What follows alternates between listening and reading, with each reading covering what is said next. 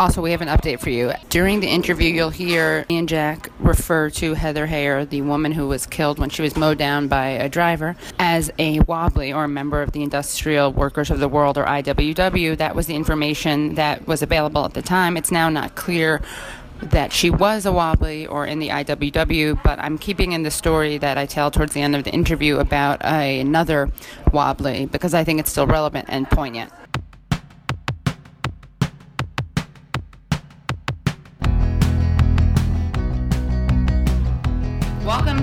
A special breaking news episode of the Katie Halper Show that we did with reporter Jack Smith, who is a senior writer at Mic.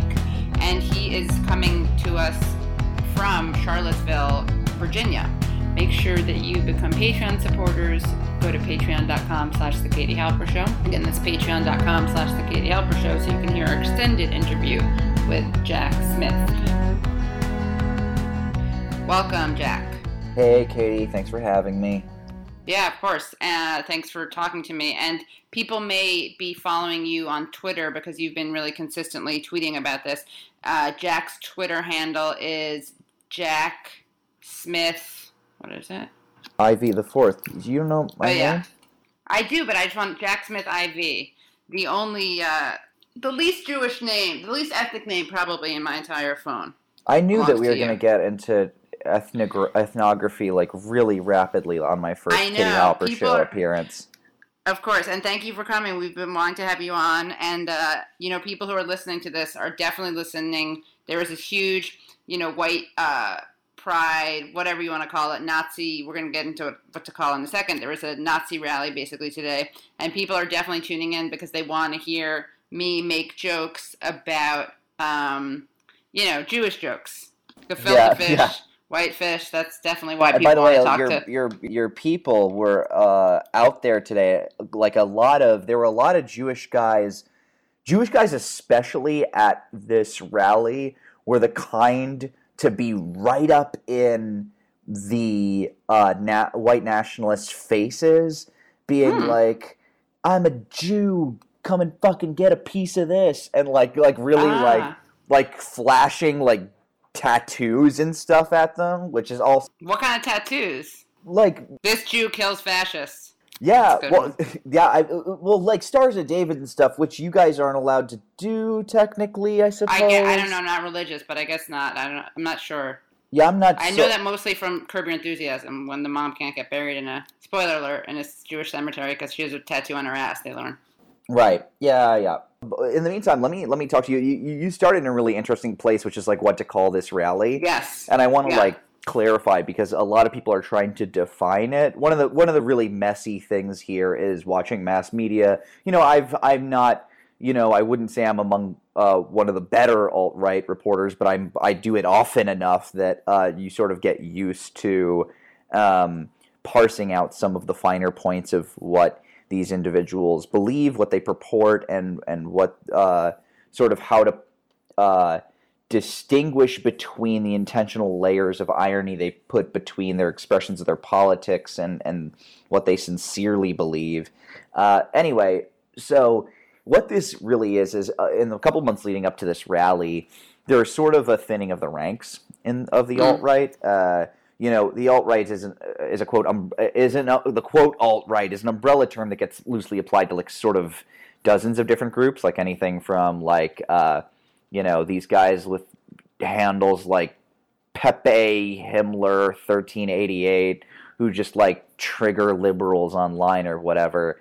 Um, straight up, straight along the way to like Proud Boys and actual neo Nazis and shit. So it's a it's a pretty diverse group, and sort of what's been happening is some of the more super Trumpy media types and the four channers and the internet trolls have sort of been finding themselves slowly pushed out of this movement. And the serious nationalists and the white supremacists and the white identitarians basically saying you got to be on board for a unified message around white identity or you need to like get the fuck out of the way basically um, so that's what this that's what the the purpose of this rally is. And a lot of people think, oh, is it white supremacy? Is it pro Trump? Well, you know, a lot of the people out there at this rally are saying things to us and saying things to the camera, and we, we spoke to a bunch of people, including, you know, Matthew Heimbach of Traditionalist Workers' Party. I spoke to David Duke briefly, um, who will tell you, look, we identify with parts of Trumpism, the nationalist, the border wall, um, repeal of DACA, a- anti-immigrant policies, the real nationalist stuff that resonates with sort of the ethno-identitarians of the of both the Confederate South and sort of like the online right and the young aggrieved sort of millennial neo-masculines and the white identitarians. Anyhow, um, but these they want what they really want and what what what's important to realize coming out of this event is the the purpose of their declaration is we're a unified group. We have a platform of nationalism, specifically around white identity, um, and we want to hold Trump accountable to these things. And Trump is very weak on these things. He's weak on these points that he was he was all about on the campaign trail and that he used to draw us into his movement. Well, we want to be an internal opposition party. We want to pull Trump and the Republicans further further to the right. Matthew Heimbach, that sort of uh, uh, sort of gruffer uh, head of the Traditionalist Workers Party, he's a real real far right um, uh, figurehead in this movement. He said Trump isn't draining the swamp. Trump is filling the swamp even further. He is pro bourgeois, he's a pro capitalist, and that's everything that we're against. So, so that's sort of to, to clear up what this rally is about. It's a declaration of intent, and that intent is uh, to drive Republicans further and further um, to the right and into nationalism and holding Trump accountable to his campaign promises. So these are people. It's interesting because I noticed that Trump did condemn it and I was kind of surprised. I thought he'd avoid it, like he has a. a I have I've been, I've been keeping up, but he, he, he condemned hate, right? Right. I'm gonna make a yes, comparison. He did not explicitly. Yeah, go. I'm gonna yes. I'm gonna make a comparison that's funny because I saw I don't know if you were going. I'm gonna make it irrelevant for your audience. Uh, Thanks. Because Neera Tanden uh, oh, yeah. tweeted out that progressives need to focus on on the right Uh-huh. enemy uh-huh. right now. Did you see that one? Did you engage with that? yeah. I responded to it a bunch. Yeah. And now what she said is, "Hey, I'm just calling for unity, right?" And it's Yeah, kind of like when Tr- it. I, I don't mean to compare Ah. Neera Tanden to Trump, but when You know Trump said something like condemning hate, what you're doing is you're making a vague enough statement that you have plausible deniability around what you're actually saying, such that whoever that message is falling on, they'll pick it up and make it politically useful. You know, Trump's statement isn't useful to, to that Trump comes out and says we must end hate and violence on both sides isn't useful for the left. It's useful for the right. Right. I mean, to be clear, I have no. It's not like all of a sudden maybe I need to rethink this whole Trump thing. Yeah, yeah, I mean yeah. that for tr- for Trumpian stand by Trumpian standards, his even saying anything. Uh, But I think that it makes sense if we look at what you were saying, which is that these people are not Trump allies. They kind of overlap with him in certain areas, but for them, he's way too. He's he's what? He's not nationalistic, not nationalist enough. He's not uh, right wing enough. He's too, you know. I mean, then these things get complicated, right? Like, where's the right? Where's the left? Not that you or I ever talk in those stupid terms of horseshoe theory, but when we're talking about right wing movements, um, you know, there's more populists, more nationalists, more racialists, and then there can be more free market, and then it gets kind of complicated. There But isn't just one what is- spectrum or, or one delineation or one shape of these things. They run along different. Um, they run along different dimensions. And by the way, These actually, real quickly, can I can I comment on that one Sure. thing you just said about horseshoe theory movement? It, it, people Yeah. people are so funny, and they see like they just don't understand how left populism and right populism can be different. What they do, Right. what, which is interesting, is because uh, you know the center sees critiques of itself, and they see the same critique levied at them from both sides, and because they are not focused on they're focused on defense of their particular status quo and not on solutions and po- what politically is being proposed. What we get is uh, a critique based understanding of these groups, such that the left populace and the right populace have the same critique of why the center is shitty, and therefore they might as well be the same groups, even though they have totally opposite ideas of how to replace them. Really, Right. not that difficult an idea to to to understand. And it also, I mean, this is something that came up a lot with the Bernie Trump comparisons. It's like if you appeal to angry white men, you are the same thing. And I, I know I've said this on so many different occasions, so I apologize if I sound like a broken record,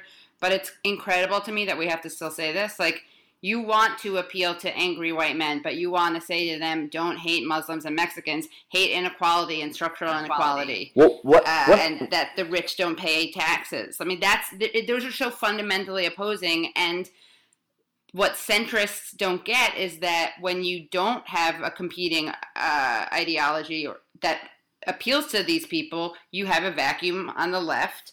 And then you have a, a very scary, charismatic thing going on the right. It's so getting back to the to, to the rally in the lead up before there was this proposal of before there's the, this propo- new proposal of a common platform which is kind of what the unite the right is about there was a lot of confusion at many of these protests i remember particularly in boston when it was more like it wasn't a pro right it was just kind of like an anti anti trump you know it was just a bunch of people trying to provoke. Basically it was a combination of like these alt lite types and proud boys trying to draw anti fascists into a battle.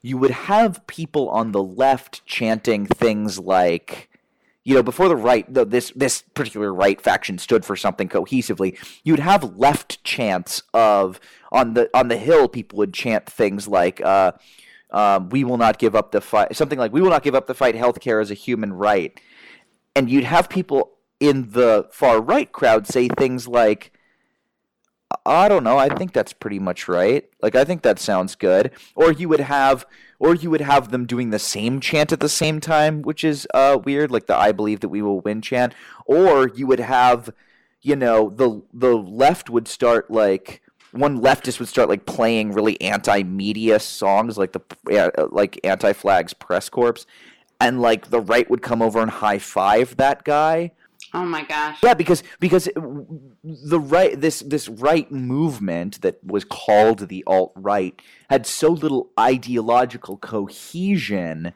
that it sort of left people with nothing but their uh, their individual politics, but also their sort of like collective um, senses of grievance and common enemy, which which you know when that's all you have, you know that's not really what a political ideology um, is. It can generate political grievance, can generate political opinion, but I think it's one of the things that we see in general in the media, which is um, in lieu of pro Trumpism, we just see kind of like anti anti Trumpism. Because Trump himself is so ideologically kind of uh, all over the place and not very disciplined and not very uh, ideological, right? Yeah. So then today, then there's today, right? So Okay. yeah. We're like let's let's just talk about like philosophy, political philosophy. You know what is neocon versus neoliberal. Meanwhile, you're like in Charlottesville. It's Yeah. kind of hilarious. No, no, I mean, it's not funny, but you know, yeah. Let's let's stay grounded because you're on the ground. let's keep to it. Yeah. So, uh, so uh, early in the day, obviously, almost everything went down before the rally was even meant to begin. But there was hours of it. I mean, we were out there at 9 a.m. and there were a good three hours of of prep work, um, and basically, the real conflict began. I think what the right might have been anticipating, and what often happens at these events, is. Um, the anti-fascists will try to get in people's face. There will be a little bit of skirmish, but because the right wing has the protest permit, they're protected. Mm. So what ends up happening is the leftists get driven away because they're not having a permitted demonstration, and then the right gets to stay, and the right gets to declare themselves a victory because the cops did the work for them. Um, in this case, what happened was a skirmish, and I've, I've got a lot of this on Twitter. Um, the right wing groups were not good at communi- communicating to each other about how to get into the park, so they kept going to the wrong fucking places. Um, and not to the entrance, which was in the middle of a. Can you can you set this up for us as if we have no idea what the kind of logistics and the layout is and what, what this protest was about, what the park was? Definitely. So this uh this the park was uh Robert Lee Park was Robert basically Robert E. Lee Park, but Lee Park with the Robert E. Lee statue and this in I believe it was in April the city of Charlottesville decided we're renaming this park Emancipation Park and taking down the Confederate monuments. The Confederate monuments are a, a sort of a stain on what this town was. Charlottesville is a city that was under I believe I believe I believe Confederate control um, but not in the Confederacy. And basically, what we know about why this Confederate these Confederate statues were put up historically is not because we liked because they liked the Confederacy at the time or it was a Confederate area, but because it sort of reinforced culture around Jim Crow laws. These things were erected well after the Civil uh, War during the Jim Crow era. So these these are sort of a relic that binds those two eras together, both dark times and, and represent very clearly what they do. So um, basically, what happened is the the right, led by a local, I believe he was, uh, maybe he was a Daily Caller contributor. I, I, don't know. Jason Kessler decided he would get sort of the A list of white nationalist speakers to hold a rally with the theme, uh, a common nationalist chant, "You will not replace us," which works on the historical angle, but also very directly the the far right paranoia that um, white supremacist uh, that uh, the, the the far right paranoia that the white man is being replaced through genocide um, via immigration um, and multiculturalism. So this park was uh, there was a battle about whether or not it would be held in this park. This park is uh, fairly small. It is one I believe 1.4 acres in a town. Remember this this event was set to draw a thousand, uh, you know, uh, anywhere from between uh, three to six thousand people in a town that only has a population of, uh, I believe, about thirty thousand. So it was just like going to be basically a powder keg. Um, and uh, early in base, so early in the morning, they tried to move it, and it didn't get moved, and it didn't get moved as of like late last night. I mean, we're talking like it was only in the hours before the rally was going to go on that we really knew it was going to happen. Um, so early in the morning, anti you know anti-racist protesters, anti-fascist protesters, Black Lives Matter, Jewish protesters um, on the front. Clergy took the front lines, which was fucking cool, um, and sort of did their heckling as the far right groups kind of. Uh, made their way in, and there were chants back and forth, and the usual taunting, everything you'd expect, right? So the groups present are everyone from um, you know, a large contingent of what we think of as Southern nationalists, so Confederates, um, uh, people, you know, what you think of as like the KKK, sort of that old vanguard of of Southern Confederate white nationalists. Um, explicit white identitarian groups like Identity Europa, um, which is a sort of new, very young white identity fraternity that uh, meant to be very sleek and look very fresh um, and has a small contingent. It's the it's the group that Richard Spencer most often sort of pals around with. They provided ad hoc security detail to him in D.C. It's sort of a precursor rally to this one about a month ago. Um, they brought in uh, and then then so we've got those kind of groups, and then we've got Traditionalist Workers Party and Vanguard America, and this is like where we start to get into the territory of like you know Appalachian and Midwestern white identitarian, white nationalist, but of a sort of darker, much more explicitly, um, I guess you'd call it like an explicitly white nationalist, white identitarian, um, pro worker, sort of the newest vanguard of what would usually be like compound neo Nazis, um, led by Matthew Heimbach. Matthew Heimbach famously started the White Student Union at, I believe, Georgetown when he was in college. He's sort of seen as a Confederate, sort of the new leader, leader of the new Confederacy. Um, so these are the players, these are the groups. One of the things that started the conflicts, basically to sum up the conflicts in short, is uh, Heimbach and the traditionalist workers got cornered on their way to the rally. They basically took a wrong turn and got cornered. And that, when they got cornered, they were pressed further and further back. Um, some speakers that are very popular in white identitarian circles, like Baked Alaska and Chris Cantwell, got pepper sprayed viciously, pushed pushed further and further back, and obviously there was violence on both sides. Um, and you know, people that would have been I would have been anti-fascists and protesters and anti-racist protesters and people on the street. Um, now, to be clear, ahead of time, there was so much work done by local organizers, uh, anti-racist organizers, Black Lives Matter organizers who I've spoken to today and in the weeks leading up to the rally, um, even who communicated with um, people on the militia side. And by the way, we also have the militias here the militia movement really doesn't identify with the white nationalist movement. In fact, the white nationalist movement and the militia movement are very at odds. White nationalists believe in an ethno state. They are not big fans of the Constitution um, always, and the militia movement is very pro constitutionalists.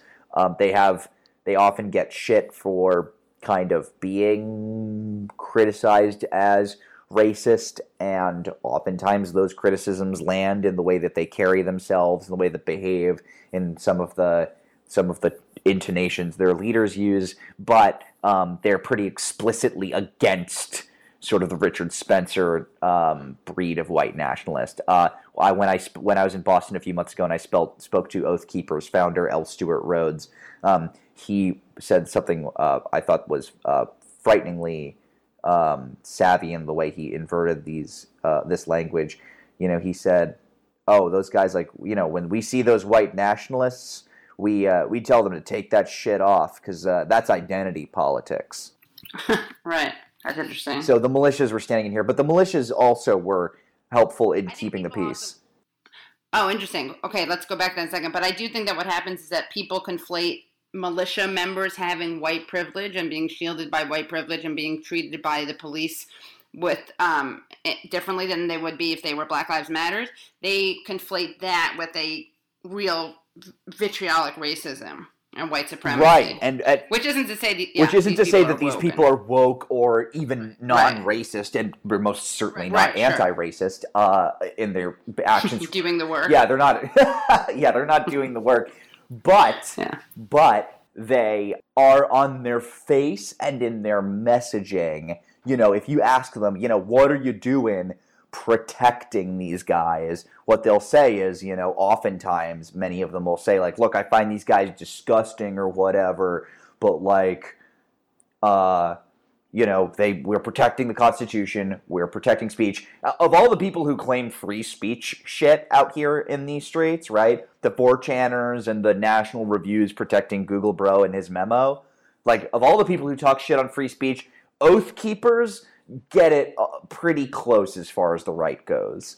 Um, they really are into keeping the peace on both sides, um, but they also have this like belief that Antifa are like a communist thing that threatens the country. They're a little bit out of touch with what they consider the the threat in America. They actually believe that you know communism is is it's just like very Cold War and strange. Um, you know, it's an aging movement, and the white nationalists refer to them, by the way, as Boomer Antifa, which is uh, anyway, the infighting, we could talk all fucking day about the infighting, but um, there was a lot of work done to keep it nonviolent. However, this skirmish broke out. Pepper spray, uh, water bottles thrown back and forth, and basically what happened was instead of the cops coming and clearing away the anti-fascists and letting the letting the rally go on, which they could have done, which is what usually happens, where the mm-hmm. police come in and they're like, "Fuck it, anti-fascists, get the hell out of here and leave these white nationalists alone." Instead, what the cops and the National Guard and the state troopers did was they were like, um, everything is an unlawful assembly. We tried to move you out of this park uh, to begin with. Um, all this shit is over. Get the fuck out of the park. Everybody clear the streets. Downtown is in a state of emergency. Uh, nearly every building closed. And they were like, everybody out, everybody gone. And kind of what happened is the white nationalists were driven past out past the anti-racist protesters who stuck around and cheered and I posted one video that some people thought was very powerful where you see the militia receding into the alleyways and you see the traditionalist worker party sort of routed and running down the street or whatever away from the rally and then the flags the red flags and black lives matter sign and the dsa flag sort of flying up on the hill um, which was powerful for many people. Now this is the point in the day at which people felt pretty good because it was i believe about you might call it this might have been about 1 p.m i think. At 1 p.m people are celebrating. The park has been cleared. State of emergency has been declared. There have been no serious injuries. Medical dispatch is about in about a dozen for you know scuffles and some cuts and a lot of fucking mace and there are a lot of chemicals in the air. A lot of people dispersing chemicals, but people felt a very good energy because there were rumors that Richard Spencer was arrested. He wasn't, but there was this feeling that this shit had been wiped out of the system, that the thing had been cleared out, and maybe the what? Oh, we think the white nationalists are regrouping at a park far away, but fuck them. And eventually, they were they they cleared out of there too. The incident with this vehicle, and I've spoken tonight with um, multiple people, about half a dozen people who were there, and I have just gotten. I'll be publishing the audio soon, but I've gotten off the phone with a few people who were hit by the car. Um, Wow. and uh, this didn't happen until quite a bit later. Um, from what we understand, uh, and this here on the Katie Halper Show might be one of the first uh, places this is gonna come out. But uh, what happened was is there was a there was a rumor that there uh, there was a neighborhood I, I don't know what neighborhood it is but a neighborhood to the east of the rally that was a neighborhood that was mostly people of color and mostly poor and that they were being harassed by white nationalists who had been routed in that direction and they had asked for backup. So DSA and anti-racist organ just a bunch of coalitions said fine fuck it we'll march that way. They headed down that way and then at one point somebody said actually they're fine. We're not going over there. We're gonna stop this march here and we're not gonna they requested we not actually be over there. Okay fine now there's confusion and people were just kind of like standing around right? Mm-hmm. Um, there are people who try to drive through the crowd at this point, um, from what I understand, and then they started getting a little bit of shit over it. Like they were driving through, driving through that crowd a little bit, and the crowd was not really having it and not happy about it. And then the car sort of unexpectedly um, plowed through a bunch of people. Um, bunch of people went over the windshield. One person I've seen a video was she was given CPR until she died. They gave about ten minutes of CPR.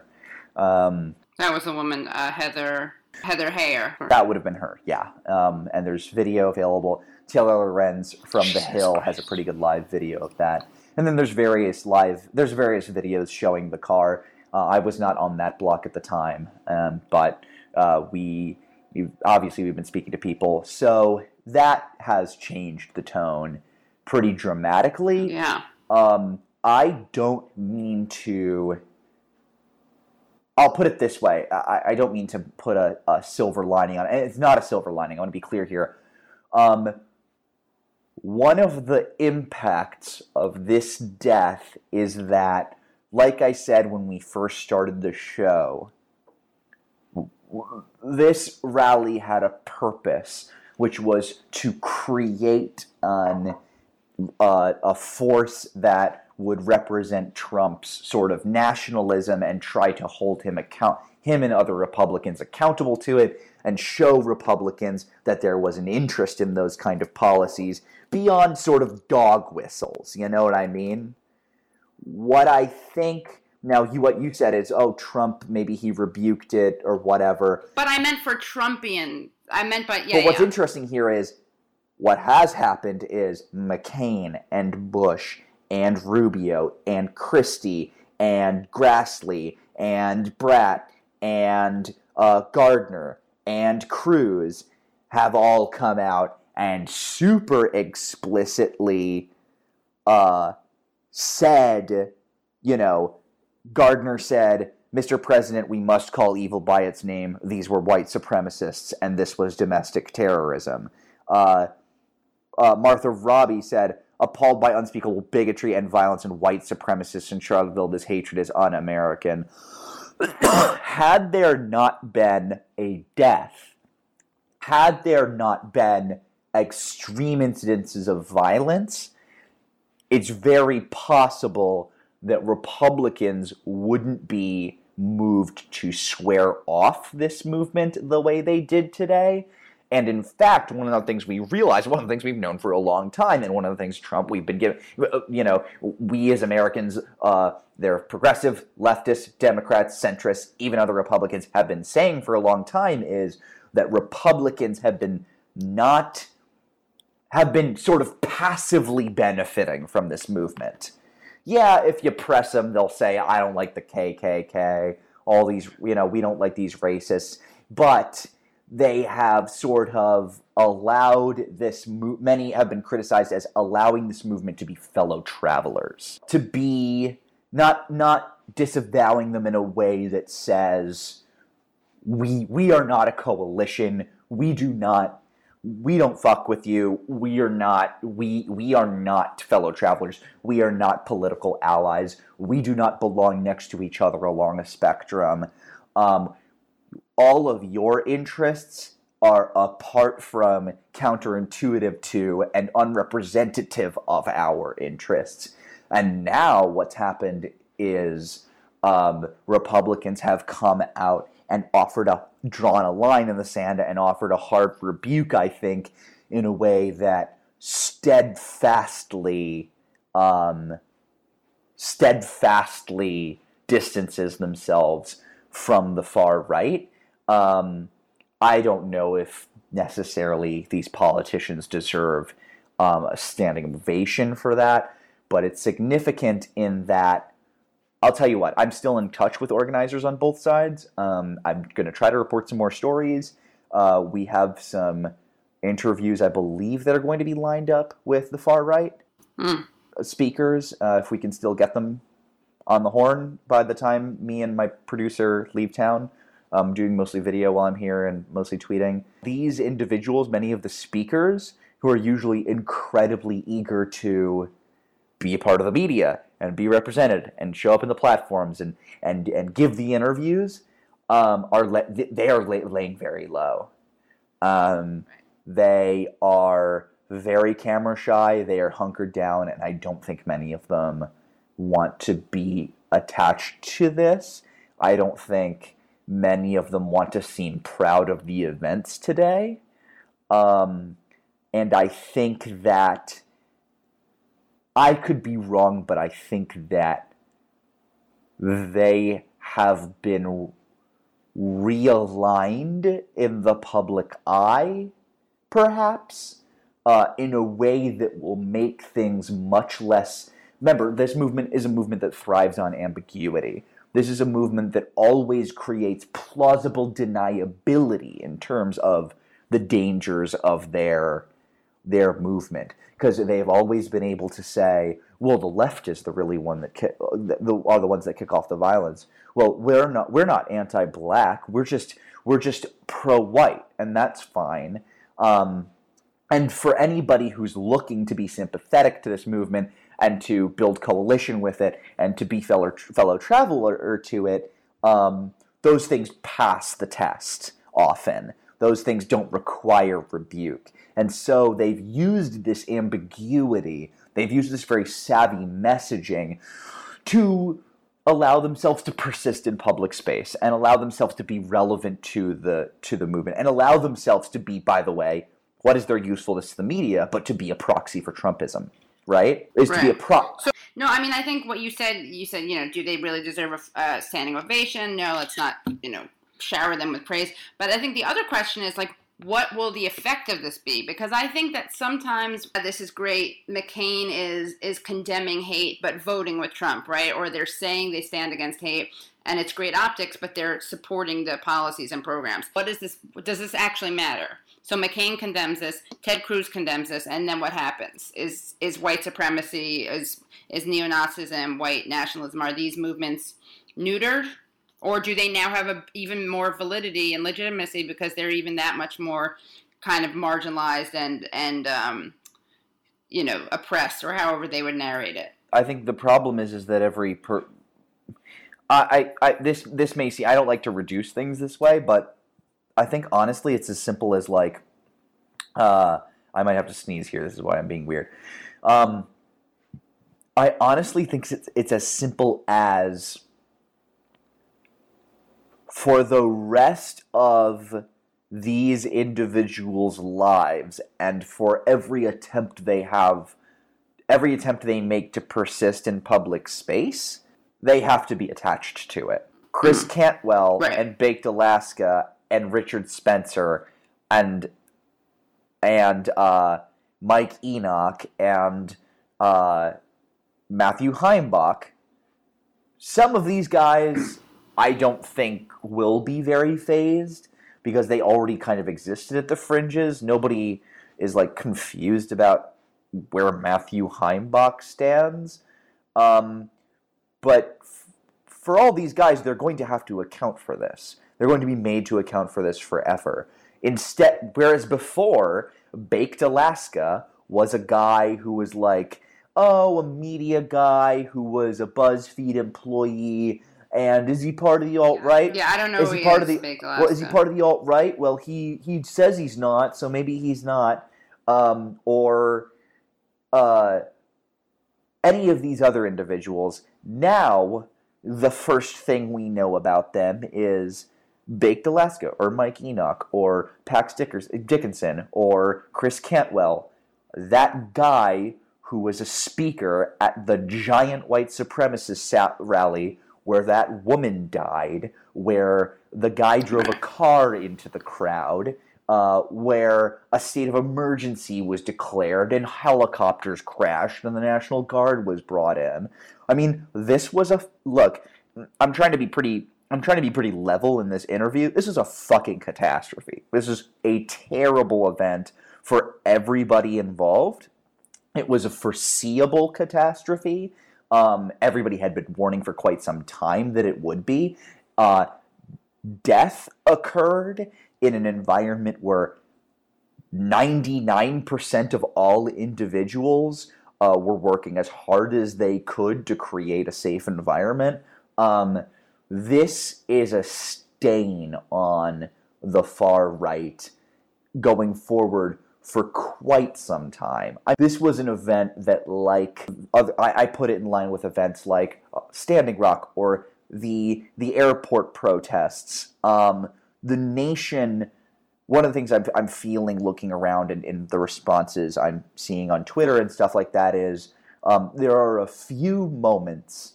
There are a few moments in a given year or in history uh, where we kind of get where the country stands. And one of the things that the far right has had for a couple of decades is ambiguity in that space. The far right has been doing quite a bit of work to distance themselves from burning crosses and swastikas and white hoods. Why? Because we feel pretty good about where the nation stands on those things. So they've tried to develop new symbols, and they've tried to create ambiguity, and they've tried to create ma- a, a new set of philosophies to mainstream this as part of conservative politics for a new generation. This might have been a major fucking unforced error. Because now, uh, a lot of people know pretty much where they stand, and a lot of Republicans who might otherwise have been passive allies have made a pretty clear stand against them too.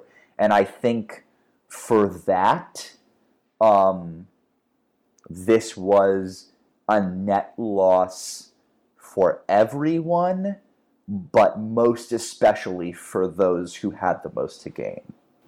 Right. Right. Um, it's interesting. She's trending, Heather Heyer. This is the woman who was murdered. And she was with the IWW, so the International God, Workers from World Wobblies, yeah. Yeah. Wow. Um, yeah, which is, and we'll get into who they are in a second, but um, apparently, who know, uh, her final Facebook cover is a quote: "If you're not outraged, you're not paying attention," which is like Huh. making me quite emotional. And um, the Wobblies, by the way, the Wobblies, Greg Grandin, the historian, put something up on Facebook. Um, You know, by the way, her April, uh, I'm seeing something right here, her April 2000, you'll like this, her April 2000, uh, her April 12th, 2016 cover photo was Bernie Oh, really? 2016. for the woman who was killed. She's one of your yeah. ilk. okay, mine. Yeah. Um, you're such a, a Hillary. Because I'm such, yeah, because I'm such a Hillary man. Exactly. Um, and I'm and thanks so much for talking to me, Peter Dow. No, um, the- let's see. This week in history, the murder of the IWW labor's leader. Little was an American labor leader who was lynched in Butte, Montana, for his union and anti-war activities. He joined the Industrial Workers of the World (IWW) in 1906, organizing miners, lumberjacks, and oil field workers. He was a member of the union's executive board when he was murdered 100 years ago on August 1st, 1917. Little was born in 1879, the son of a Cherokee mother and a Quaker father. In Fresno, California, he worked as a union organizer with the Western Federation of Miners before becoming active with the IWW. Um, wow, this is so. Yeah, he was. I'm looking. Uh, and Wobbly is the other name for the people Yeah. who are in the inter. The IWW Sorry, the Wobblies, yeah. international. It's um, it's industrialized workers of the world. Yeah. Okay, in the early hours of August 1st, 1917, after a speech that the press labeled as a treasonable tirade, six masked men broke into the boarding house where Little was staying. Little was beaten in his room and abducted while still in his underwear. He was bundled into a car which sped away. Little was later. Ugh, this is disgusting. Um, this is disturbing people don't want to listen to part. Little was later tied to the car's rear bumper and dragged over the granite blocks of the street. Little was taken to Milwaukee Bridge at the edge of town where he was hanging from the railroad trestle, dying of asphyxiation. A note with the words first and last warning was pinned to his thigh, referring to earlier vigilantes giving people three warnings to stop objectionable actions. The note also included the initials of other union leaders, suggesting they were next to be killed. And, and his grave, his tombstone says Frank Little, slain by capitalist interests for organizing and inspiring his fellow men. Anyway, sorry I took us on a, a No, I love a little but, history. um, One month before the, the what did you say, August, uh, August, August first. August 1st, uh, 19, uh, 1917? Yeah, A couple of months later, hundred years ago. Russian Revolution. Oh yeah, yeah, you're right. But yeah, and now Charlottesville is, man, a ghost town, super eerie. Were you fe- afraid for your life at any point? Make sure that you become Patreon supporters. Go to patreon.com slash the Katie Halper Show. Again, that's patreon.com slash the Katie Halper Show so you can hear our extended interview with Jack Smith.